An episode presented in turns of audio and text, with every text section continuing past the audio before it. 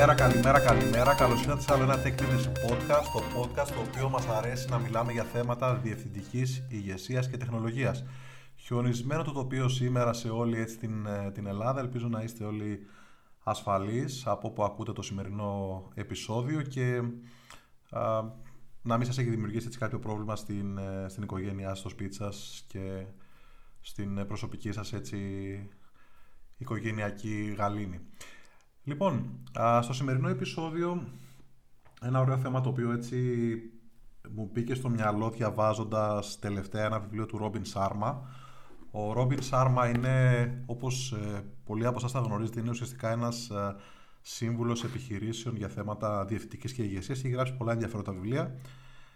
Οπότε έχω διαβάσει κάποια από αυτά και ένα από τα βιβλία τα οποία έπεσε στα χέρια μου πρόσφατα είναι το βιβλίο «Ο ηγέτης δίχως τίτλο». Πολύ ενδιαφέρον βιβλίο και θα πρότεινα έτσι να, να ρίξετε μια ματιά. Έχει την αξία του. Τι θέλει να μας περάσει λοιπόν ο, ο ηγέτης δίχως τίτλο; Η γενικότερη έννοια, ουσιαστικά το γενικότερο mindset γύρω το οποίο ε, κινείται το συγκεκριμένο βιβλίο είναι ότι ουσιαστικά για να να, να αναλάβουμε πρωτοβουλίες για να σκεφτόμαστε με μακρόπνοα έτσι, σχέδια, για να έχουμε το ολιστικό πλάνο της ομάδας μας, του οργανισμού μας, ακόμα και των προσωπικών μας έτσι, στόχων, να έχουμε έτσι μια α, αντίληψη για να σκεφτόμαστε short term και long term στόχους, δεν απαιτείται να έχουμε κάποιον έτσι ρόλο ο οποίος είναι θεσμοθετημένος, δηλαδή για παράδειγμα δεν απαιτείται να είμαστε σε έναν οργανισμό CEO, CTO, Head of Engineering, ο head κάποιου οποιοδήποτε τμήματος, ένας team lead, ένας tech lead. Δεν απαιτείται να έχουμε τον παραμικρό ρόλο, γιατί είπα τώρα κάποιους ρόλους στο κομμάτι της τεχνολογίας. Δεν απαιτείται να έχουμε τον παραμικρό ρόλο προκειμένου να, να συμπεριφερόμαστε ως ηγέτες. Το οποίο ίσως παραξενεύει κάποιους, αλλά αν το σκεφτούμε λίγο καλύτερα ουσιαστικά, Είμαστε σε μια εποχή όπου πλέον αρχίζουν κάποια skills και έχουν πολύ μεγαλύτερη σημασία από κάποια άλλα. Δηλαδή, το έχουμε συζητήσει και άλλες φορές. Το να μπορώ να σταθώ και να μιλήσω ξεκάθαρα, να κάνω motivate τους συναδέλφους μου, να τους βοηθήσω να, τους βοηθήσω να δοθεί μια λύση, να έχω επιμονή και υπομονή, να έχω ευγένεια στον τρόπο χειρισμού μου, να είμαι πρακτικός άνθρωπος, να είμαι αυτοδιοικούμενος, να είμαι εύκολος στην επικοινωνία και τη συνεργασία είναι κάποια skills που ενδεχομένως πριν από. Να μην πω πολύ μακριά, πριν από 5 με 10 χρόνια να μην ήταν η επιτομή των skills που ζητούσε ένας οργανισμός και να ζητούσε για παράδειγμα να είμαι πάρα πολύ δυνατός στη Java ή δεν ξέρω τι να έχω αντίστοιχη εμπειρία σε άλλες τεχνολογίες αλλά πλέον παρατηρούμε ότι αρχίζουν τα skills αυτά να υπερτερούν, δηλαδή να είναι αυτά τα κύρια τα οποία αναζητούν οι οργανισμοί στους ε, διάφορους έτσι, υποψήφιους για κάποιο opening που έχουν έτσι, στην αγορά. Και κατά κάποιο τρόπο τα, τα διάφορα hard skills παρότι εξελίσσονται πάρα πολύ γρήγορα συνεχώς νέα πραγματάκια, νέα frameworks, νέα libraries ενδεχομένως και νέες γλώσσες, νέες τεχνολογίες προκύπτουν συνεχώς. Κατά κάποιο τρόπο, ok, είναι σημαντικά αλλά πάντα έρχονται με το συνολικό πακέτο πρέπει να περιλαμβάνει και τα υπόλοιπα. Τα υπόλοιπα πλέον δεν είναι nice to have. Δηλαδή η καλή επικοινωνία, η καλή οργάνωση, ο δομημένος τρόπος σκέψης δεν είναι nice to have. Έτσι. Είναι πραγματάκια τα οποία απαιτεί ο κάθε οργανισμός γιατί κατά ψέματα μια πρόσληψη είναι μια επένδυση. Έτσι. Επενδύουμε σε έναν άνθρωπο, ε, σε έναν ε, νέο συνεργάτη, στον οποίο ξέρουμε ότι θα, θα πάρει ας πούμε, το κάρο της εταιρείας και θα το σπρώξει αντίστοιχα με το δικό του έτσι, τρόπο σκέψης και με το δικό του ε, με τις δικές του δυνατότητες, κάποια μέτρα μπροστά, προκειμένου να πετύχουμε όλοι μαζί ένα κοινό στόχο. Οπότε ο ηχέτης δίχως τίτλο, κατά κάποιο τρόπο, παρότι είναι ένα βιβλίο που έχει γραφτεί νομίζω πάνω από 10 χρόνια πριν, ε, ουσιαστικά τονίζει τα θέματα αυτά. Δηλαδή, πώς να γίνουμε καλοί συνεργάτες, πώς μπορούμε να, έχουμε, να σηκωνόμαστε πρωί και να έχουμε έτσι έναν υγιή τρόπο ζωής, με άθληση, να χτίζουμε το δικό μας ε, πρόγραμμα το οποίο ουσιαστικά να βάζουμε τα 2, 3, 4 πραγματάκια τα οποία μέσα στη μέρα μας είναι τα key ε, κατά κάποιο, τα KPIs και performance indicators, δηλαδή τα, τα βασικά πράγματα τα οποία αν θεωρήσουμε τα πετύχουμε η μέρα μας είναι επιτυχημένη, να είμαστε άνθρωποι ουσιαστικά με κίνητρο, να βρίσκουμε κίνητρο, να μοιραζόμαστε το κίνητρο με τους άλλους, να κάνουμε motivate και τους υπόλοιπους στην ομάδα μας, να είμαστε διατεθειμένοι να έχουμε πρόοδο και να αναζητούμε την πρόοδο, να αντιλαμβανόμαστε ότι ουσιαστικά ο χώρος μας τρέχει συνεχώς ε, με πολλά μίλια την ώρα, οπότε και εμείς πρέπει να καβαλήσουμε όλο αυτό το άρμα και να εξελισσόμαστε, δηλαδή να μην μένουμε στάσιμοι και συνεχώς να είμαστε άνθρωποι οι οποίοι είμαστε πρακτικοί, έτσι. Να θέλουμε να δώσουμε λύση, να είμαστε result driven και να θέλουμε να βοηθήσουμε όλο αυτό το άρμα στο οποίο βρισκόμαστε, την ομάδα μας, τον οργανισμό μας, να πάει κάποια βήματα μπροστά. Όλα αυτά κατά κάποιο τρόπο είναι ηγετικά skills και δεν απαιτείται να είμαι ένας senior άνθρωπος στο χώρο, ένας principal ή ένας lead για να τα έχω. Και δυστυχώς νομίζω πέφτουμε πολλές φορές στην παγίδα και σκεφτόμαστε πως «Α, ok, okay, ναι, αλλά δεν είναι και ο ρόλος μου, δεν είμαι tech lead, ε, ναι, αλλά ναι, δεν παίρνω και χιλιάδες ευρώ προκειμένου να κάτσω να σκεφτώ έτσι». Και να πω την αλήθεια εδώ για όσους έχουν δουλέψει σε οργανισμούς κυρίως και από το εξωτερικό, ε, γνωρίζετε ότι πολλές φορές πριν δοθεί ένας ρόλος, κατά κάποιο τρόπο τις αρμοδιότητες του ρόλου, έστω και άτυπα, τις έχετε εκτελέσει για ένα διάστημα, τρεις μήνες, έξι μήνες, δεν ξέρω, μέχρι να δοθεί ένας επίσημος ρόλος. Οπότε θέλω να πω πως σε έναν έτσι οργανισμό που έχει μια δόμηση και θέλει να μας, ε, να μας προάγει, να μας εξελίξει, να μας ανεβάσει, να μας δώσει έναν ε, επόμενο ρόλο, δεν είναι απαραίτητο ότι από αύριο έχεις αυτό το ρόλο, οπότε από αύριο έρχεσαι να συμπεριφέρεσαι έτσι. Δεν ισχύει αυτό. Δηλαδή, δοκιμάζεται η συμπεριφορά μας στην πορεία του χρόνου, προκειμένου να δει και ο οργανισμός ότι μπορούμε να κάνουμε adapt σε ένα συγκεκριμένο ε, μοντέλο, σε μια συγκεκριμένη θέση, κάποιες συγκεκριμένες αρμοδιότητες. Δεν υπάρχει ένας διακόπτης που ξαφνικά γυρνάει και λέμε: OK, από σήμερα είσαι ο head του web. Από σήμερα είσαι ο engineering manager. Από σήμερα είσαι ο head του engineering. Από σήμερα είσαι CTO. Οπότε άρχισε να συμπεριφέρεις διαφορετικά. Αυτό δεν ισχύει. Σε κανένα σοβαρό οργανισμό δεν ισχύει αυτό. Δηλαδή κάποιες ικανότητες, κάποια skills. Κάθε σοβαρός οργανισμός που σέβεται τον εαυτό του και αξιολογεί σωστά τους ανθρώπους έχει δοκιμάσει και έχει δει ότι ο συγκεκριμένος ρόλος θα καλυφθεί σωστά από το συγκεκριμένο άτομο στην πλειοψηφία των περιπτώσεων αυτό είναι που ισχύει.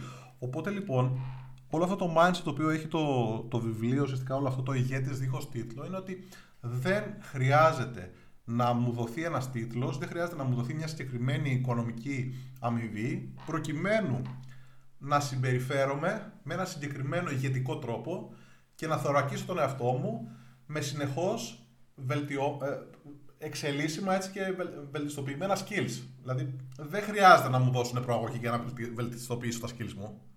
Ε, δεν χρειάζεται να μου δώσουν αύξηση προκειμένου να αποφασίσω να μάθω μια νέα τεχνολογία. Αυτό είναι πολύ λάθος σαν mindset και κακά τα ψέματα αν έχουμε αυτό το mindset θα βρούμε ανθρώπους οι οποίοι δεν το έχουν οι οποίοι συνεχώς εξελίσσονται, συνεχώς προσπαθούν θα τους βρούμε συνεχώς να βρίσκονται μπροστά μας. Θα τους βρίσκουμε μπροστά μας. Γιατί οι άνθρωποι αυτοί ουσιαστικά έχουν καταλάβει πώς λειτουργεί όλο αυτό το γαϊτανάκι της τεχνολογίας. Έχουν καταλάβει τους ρυθμούς, έχουν καταλάβει την εξέλιξη, οπότε συνεχώς έχουν καταλάβει ότι απαιτούνται ε, και ένα κάρο από soft communication skills και τα hard skills συνεχώς βελτιώνονται, συνεχώς τρέχουν. Οπότε λοιπόν, ένα πολύ μεγάλο έτσι μειονέκτημα το οποίο πολλές φορές μας εμποδίζει το να το καταλάβουμε αυτό είναι για παράδειγμα η εξειδίκευση. Ότι τίνουμε στις μέρες μας να υπερεξειδικευόμαστε σε κάτι το οποίο ναι, ok, είναι υγιές να, να εξειδικευόμαστε σε κάτι. Απ' την άλλη όμως η υπερεξειδίκευση είναι πρόβλημα.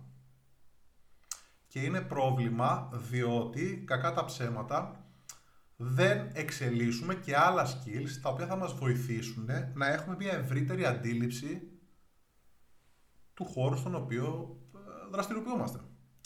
Οπότε λοιπόν, αν για παράδειγμα είμαι, πώς να το πω, είμαι React Engineer και ασχολούμαι συνεχώς μόνο ε, με το React, κατά κάποιο τρόπο είναι σαν να αρνούμε να θέλω να εκφράσω, να εξωτερικεύσω ότι είμαι ένας web engineer, ένας software engineer.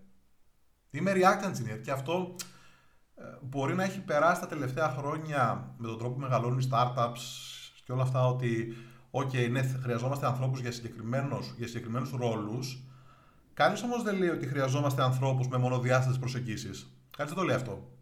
Όμως, αν είμαστε υπερεξειδικευμένοι σε μια συγκεκριμένη έτσι τεχνολογία, τότε σίγουρα δεν μπορούμε να αντιληφθούμε ολιστικά πώς λειτουργεί μια web εφαρμογή, παρότι we make a living out of it. Δηλαδή, παρότι ζούμε οικονομικά, ας πούμε, επιβιώνουμε, ζούμε την οικογένειά μας μέσα από τις web τεχνολογίες. Αλλά ξέρουμε μόνο ένα τμήματάκι του πώς λειτουργεί η εφαρμογή. Αυτό λοιπόν, άμα το σκεφτούμε λίγο ευρύτερα, θα καταλάβουμε ότι δεν πληρούμε τις προδιαγραφέ του ηγέτη δίχως τίτλο. Δηλαδή, δεν είμαστε κάποιοι οι οποίοι έχουμε αυξημένο impact, αυξημένη αντίληψη, ε, αντιλαμβανόμαστε συνολικά πώς λειτουργεί η εφαρμογή, μπορούμε να δώσουμε ιδέες, μπορούμε να δώσουμε γνώμες και ε, κατά κάποιο τρόπο, αν το ενώσουμε όλο αυτό με το agile σαν αντίληψη, σαν mindset, το agile αυτό μας λέει. Δηλαδή, ε, θα έρθει από τον, ε, από τον πελάτη μας ένα requirement το οποίο θα λέει, για παράδειγμα, εγώ θέλω ο χρήστης να μην εισαγάγει πλέον ένα πεδίο με το όνομά του, θα ήθελα να μου δώσει και το, και το first και το last name, δηλαδή να μου δώσει και το κύριο όνομα και το επίθετό του. Πολύ ωραία. That's it. Αυτό είναι το user story. Από εκεί πέρα, το πώς θα σωθεί η πληροφορία, θα σπάσει, αν το backend θα μας δώσει ένα computed property που θα κάνει πάντα concatenation στο επίπεδο του μοντέλου προκειμένου να μην χρειάζεται το client να το κάνει σε κάθε view και σε κάθε component. Και ένα κάρο άλλα πραγματάκια είναι θέματα της ομάδος. Άρα λοιπόν η ομάδα θα κάτσει και θα μιλήσει και θα συζητήσει. Άρα το agile σαν, σαν mindset μας οδηγεί στο να έχουμε αυξημένη αντίληψη πώς λειτουργεί ο κόσμος του backend, πώς λειτουργεί ο κόσμος του frontend και δεν απαιτεί να είμαστε super ε, backend engineers, super ε, εξειδικευμένοι front-end engineers, αλλά απαιτεί να έχουμε αντίληψη. Άρα λοιπόν για να έχω αντίληψη πρέπει να γνωρίζω σαν front-end engineer πώς λειτουργεί το REST, τι είναι το REST και τι σημαίνει ένα RESTful API και πρέπει να γνωρίζω σαν backend engineer ποιες είναι οι δυνατότητες και το όριο χρήσης διαφόρων πραγμάτων στον client προκειμένου να μην κάνουμε abuse τη RAM και να είναι performant η εφαρμογή. Πρέπει να τα καταλαβαίνω αυτά. Οπότε, ναι, εντάξει, θα πούμε ναι, ok, τώρα όμως, ναι, αλλά είναι σημαντικά. Γιατί ουσιαστικά, σαν μέλη μιας ομάδος, συνεργαζόμαστε προκειμένου από κοινού να δώσουμε μια ολοκληρωμένη λύση. Και πολλές φορές η λύση δεν είναι μονοδιάστατη, έχει πολλά επίπεδα. Δηλαδή, μπορεί η λύση να έχει σχέση με το, σε επίπεδο client, μπορεί να έχει σχέση σε επίπεδο ε, backend, μπορεί να έχει σχέση σε επίπεδο uh, ε, υποδομής εφαρμογής, σε επίπεδο DevOps. Ένα κάρο πραγματάκι. Μπορεί να έχει σχέση σε επίπεδο UX. Το UX ποτέ δεν πρέπει να προηγείται κάποιες εβδομάδες πριν από το, από το development. Προφανώς θα γίνει προετοιμασία, αλλά Κανένας, μα κανένας designer δεν είναι ισχυρότερος από τη συνεργασία designer με developer. Κανένας.